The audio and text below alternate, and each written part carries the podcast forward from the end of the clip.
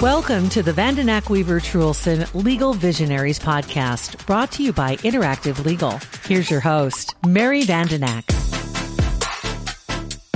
Welcome to today's episode of Vandenack Weaver Truhlsen Legal Visionaries, a weekly podcast discussing updated legal news as well as evolving methods of providing legal service.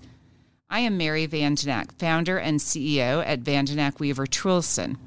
I will be your host as we talk to experts from around the country about legal and tax issues, trusts and estates, business, succession and exit planning, legal technology, law practice management and leadership, and well-being. First, I want to thank our sponsors, Interactive Legal, Carson Private Client, and Foster Group.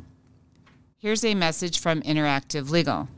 Technology has become an essential part of our daily lives. However, not all fields have embraced technology. Lawyers, especially estate planning attorneys, need to stay up to date with specific laws and any issues affecting taxes and wealth preservation. Implementing an automated drafting system can help lawyers spend more time with their clients and less time doing back office tasks. Estate planners and law professionals turn to Interactive Legal as their main resource for the latest planning strategies. Interactive Legal provides the most comprehensive productivity system on the market, with an easy-to-use document drafting system, extensive continuing education, thought-provoking discussion forums, and more. With Interactive Legal, attorneys get to spend more time with their clients. It's time to connect, collaborate, and create. To learn more about Interactive Legal, visit interactivelegal.com. Wealth planning focuses on liquidity management and charges you a fee based on a percentage of your assets. But entrepreneurs typically invest in their business, resulting in light liquidity. That requires a unique strategy. At Carson Private Client, we provide a proactive and holistic strategy for building and protecting your wealth.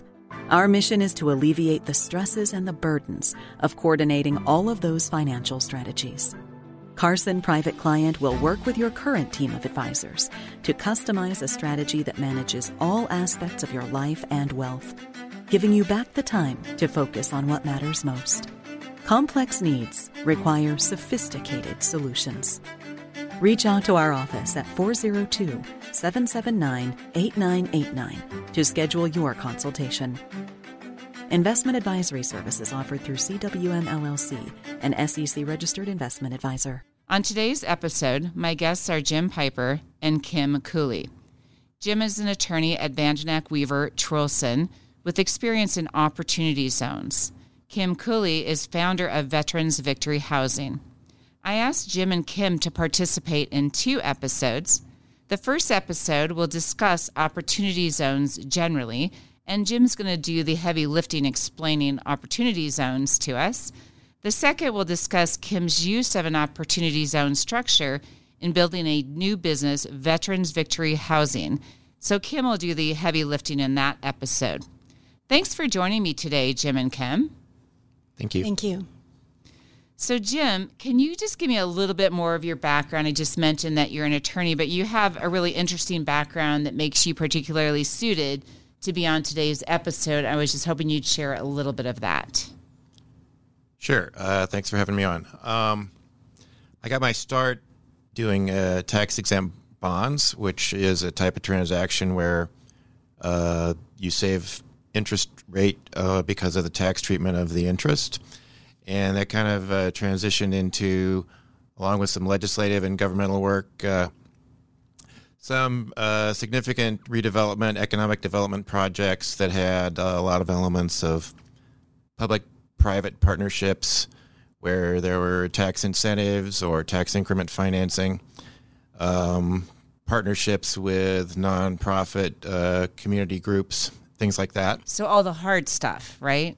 Yeah, it's all very simple and straightforward, yeah. And so when Congress passed some laws on opportunity zones, you just found that really interesting, jumped right in, and the background that you have has really kind of facilitated your use of this structure in transactions. Yeah, it came into the law in 2017 with the tax bill, and it seemed like a natural fit for the type of stuff that I had done and the stuff that Vandenack Weaver Truhlsen has been doing in the business and the tax side. So, and watching what you've done, I'd say like all the, because your background, you could actually take up the whole episode. And I'm going to ask Kim the same question. She could do the same thing with some of the things that you've done, and then we'd never get to the topic. So that's why I just kind of wanted you to give some of that background in terms of, because what I find interesting watching the work on the opportunity zones is that it really kind of encompasses a wide variety of knowledge in various areas that you have to bring together. And that's been, again, really interesting watching. So, Kim, so can you give me a little bit more of your background? And again, we could easily talk about that forever because you've got a very interesting background.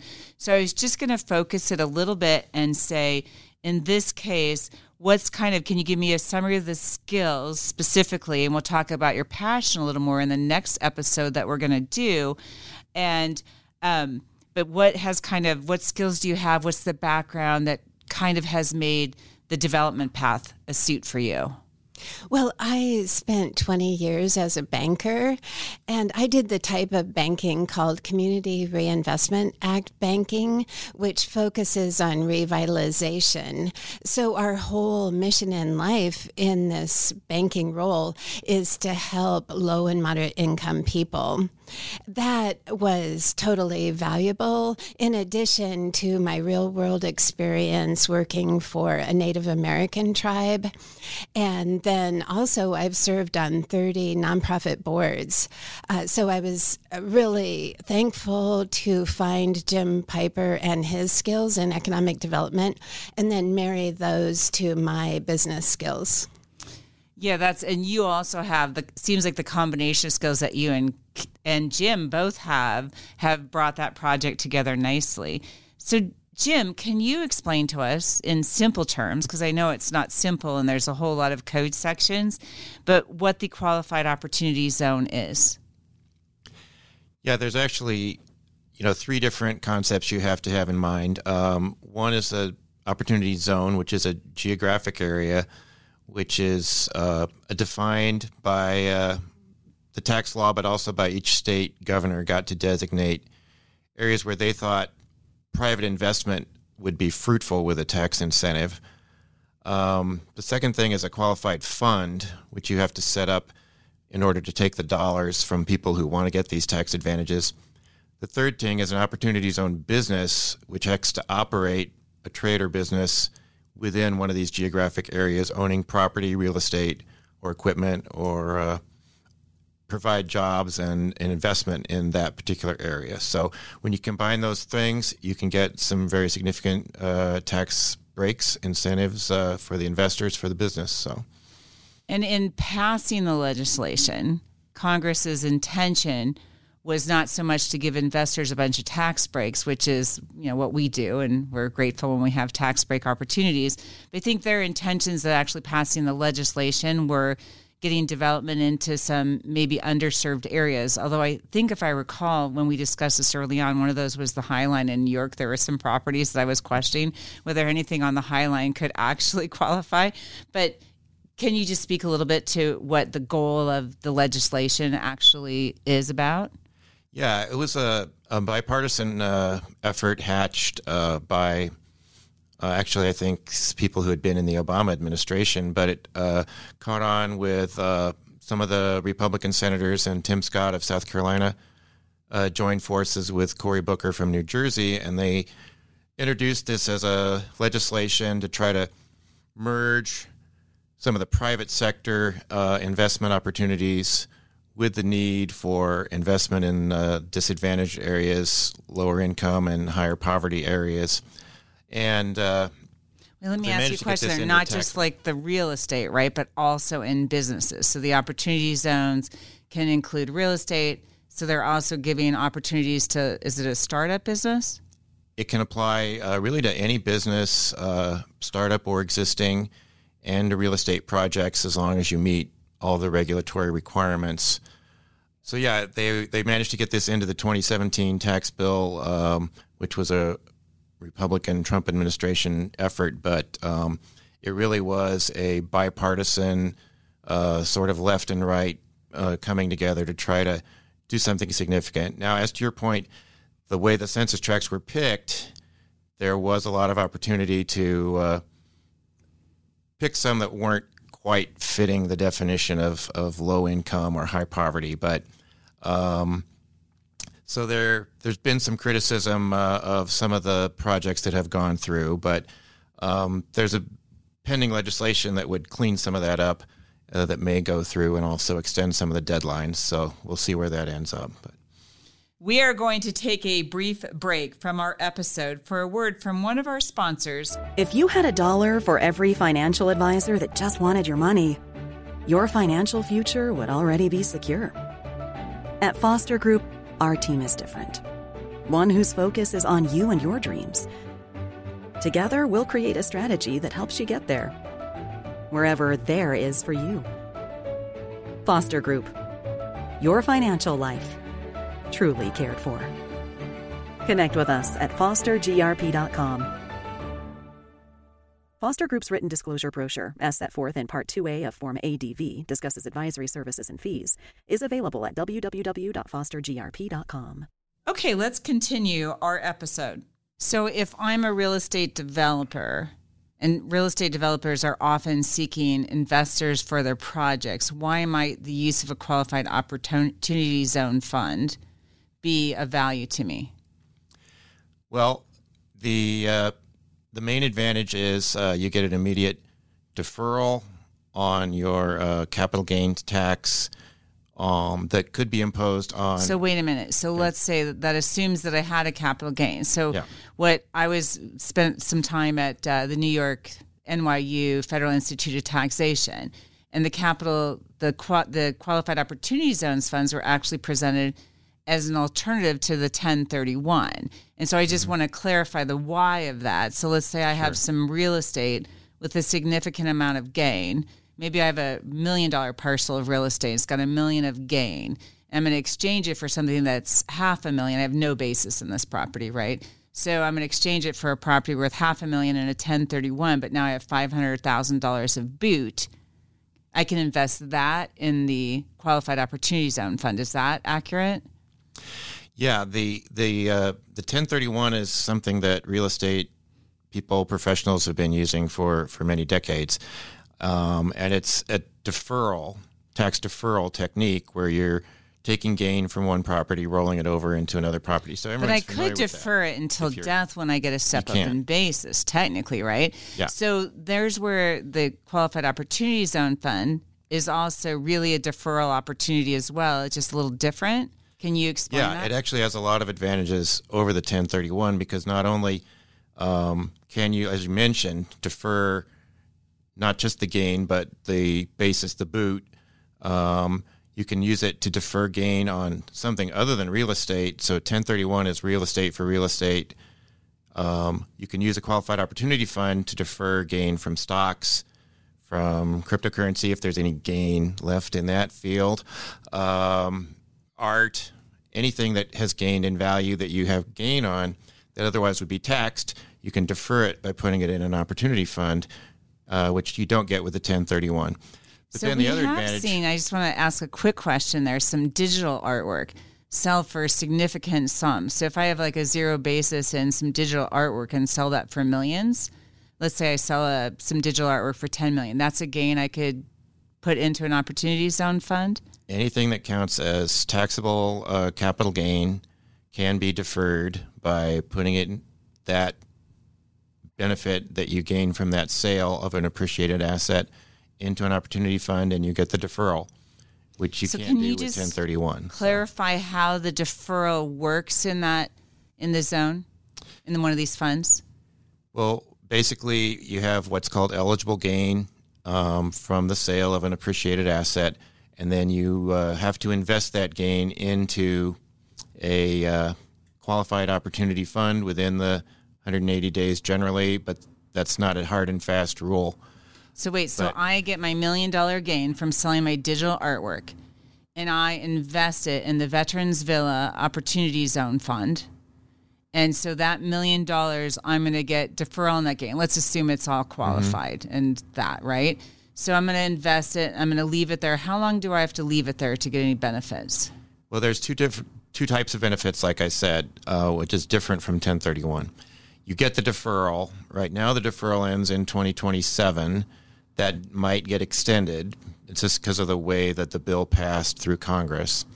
But then if you hold that investment in the fund for 10 years, then all the gain that you get from the value of the opportunity fund is tax-free. Basically, you get a stepped-up basis so that your gain on the sale after the end of the 10 years is exempt from capital gain tax on that gain. So 1031 only defers.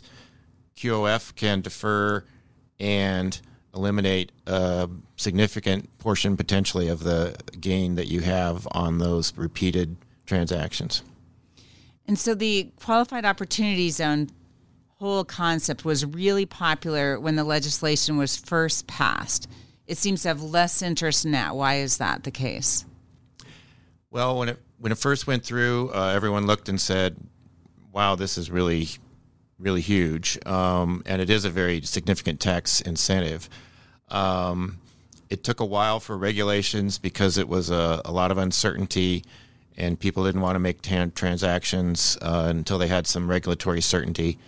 We got that in 2019 and deals started moving forward, but then the pandemic kind of put a brake on a lot of things and people reassessed what they needed in terms of real estate. But with those delays, the timeline that was set in the original statute of 5 years and 7 years and 10 years, some of those timelines were running up against a hard date in 2027. And so the incentive isn't quite as big as it was originally because you can't hit those holding periods before 2027.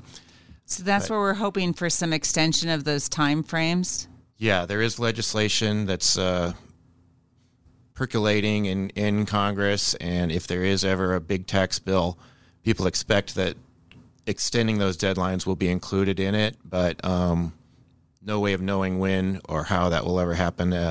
It might and it might not because of the way Congress works. But so as an investor, and I had asked about the developer, but I'm kind of going to back into that. So as an investor, the opportunity for me is that I have a capital gain that either doesn't qualify to be a 1031 because it's not real estate, so it's my digital currency or artwork or something that doesn't, although the definitions of real property have also gotten really interesting, right?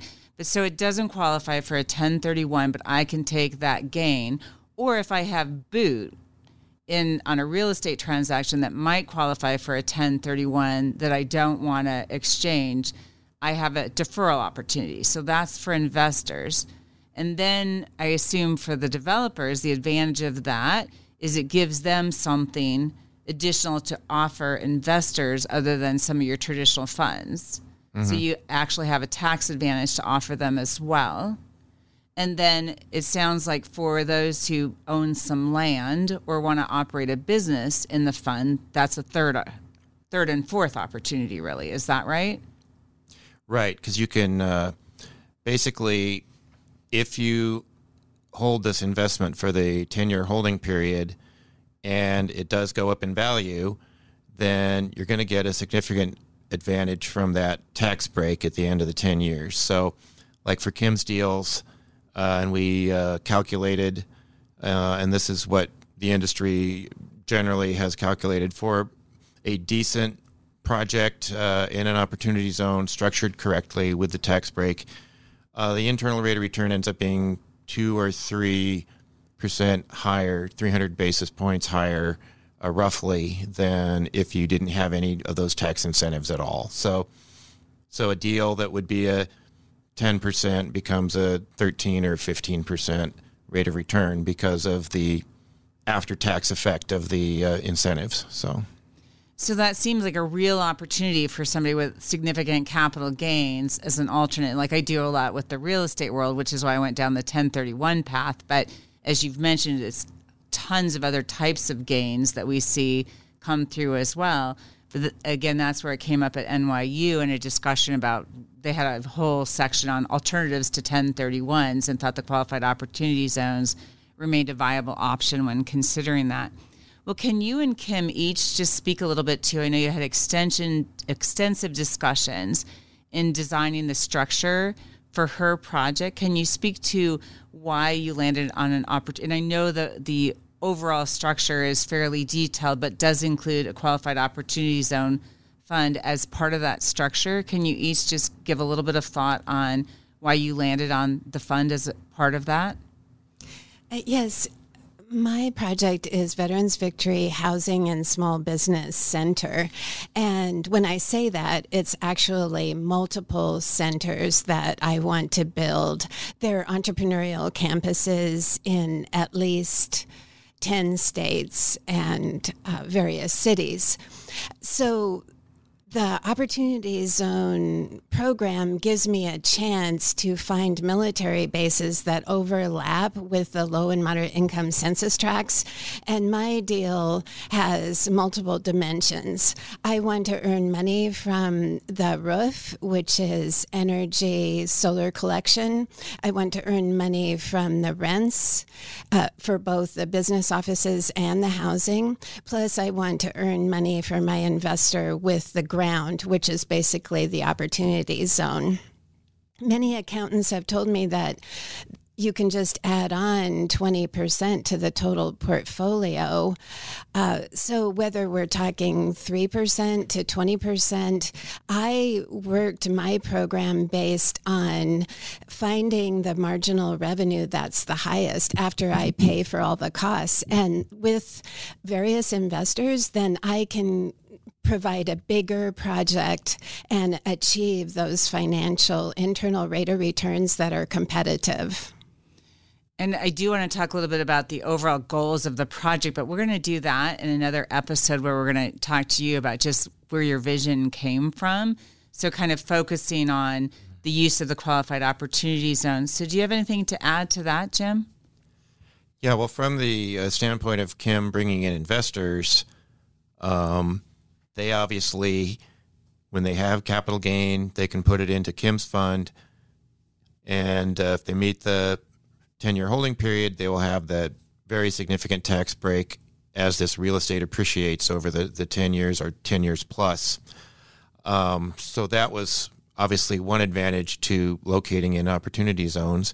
And then the other double advantage is that the businesses that locate there can establish themselves as Opportunity Zone businesses, which means they can either have investors that could get that tax break, or when they sell that business, if they've held it for the 10 years in the Opportunity Zone, you know, they can get a big tax break on using that to plan for how they, you know, exit from that business or sell it to someone or transfer it as part of their estate plan or anything like that. So estate plan. So let me just follow up on that as my last question on today's episode, because as you know, that's one of my things that I'm super passionate about, as well as anything we can do on tax savings. But so in the estate planning concept, what are the advantages of a Qualified Opportunity Zone fund?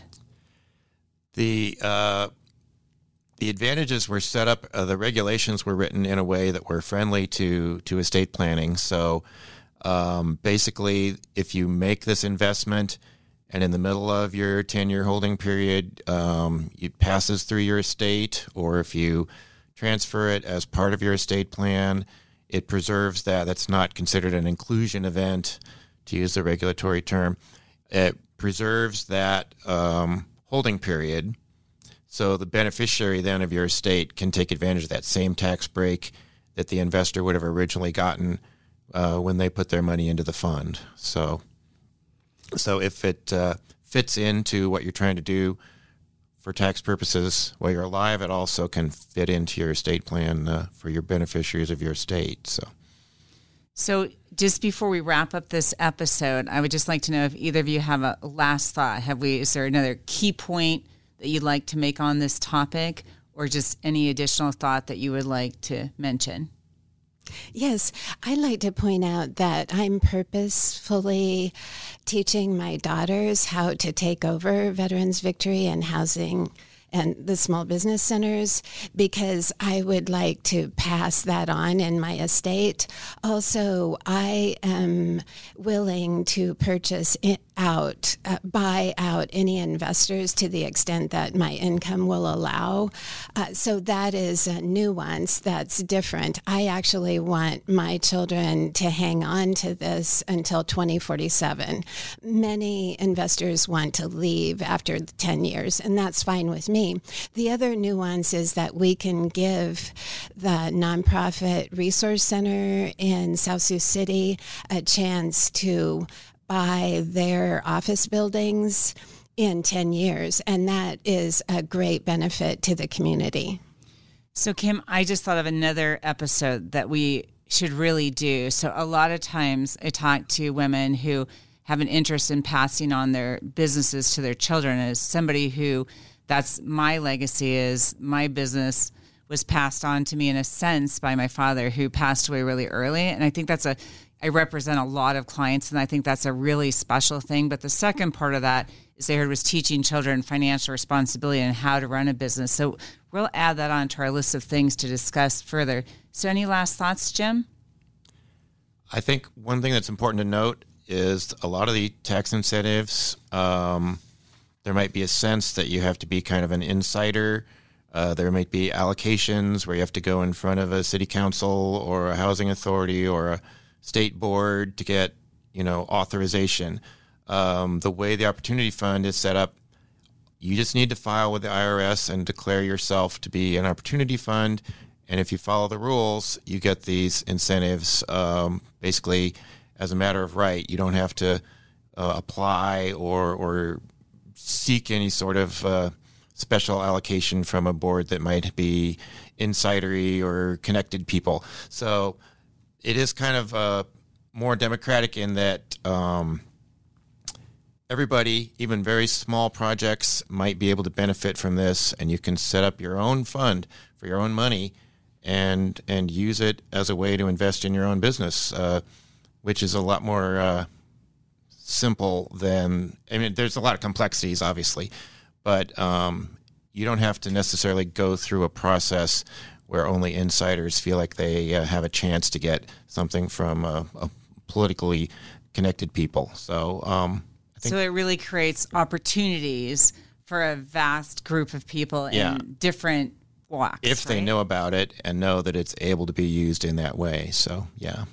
Well, thank you, Jim and Kim. I appreciate you being here today. I look forward to catching up with you on another episode.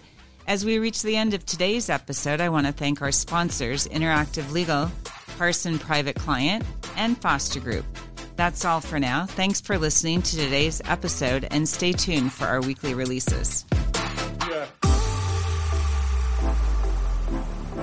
Vandenack Weaver Truhlsen Legal Visionaries is made available by the firm and its attorneys for educational purposes and to provide general information, not to provide specific legal advice. Use of the Vandenack Weaver Truhlsen Legal Visionaries podcast does not create an attorney-client relationship between you and the firm or any of its attorneys. The Vandenack Weaver Truhlsen Legal Visionaries podcast should not be used as a substitute for competent legal advice, and you should contact an attorney in your state about any legal needs or questions you may have.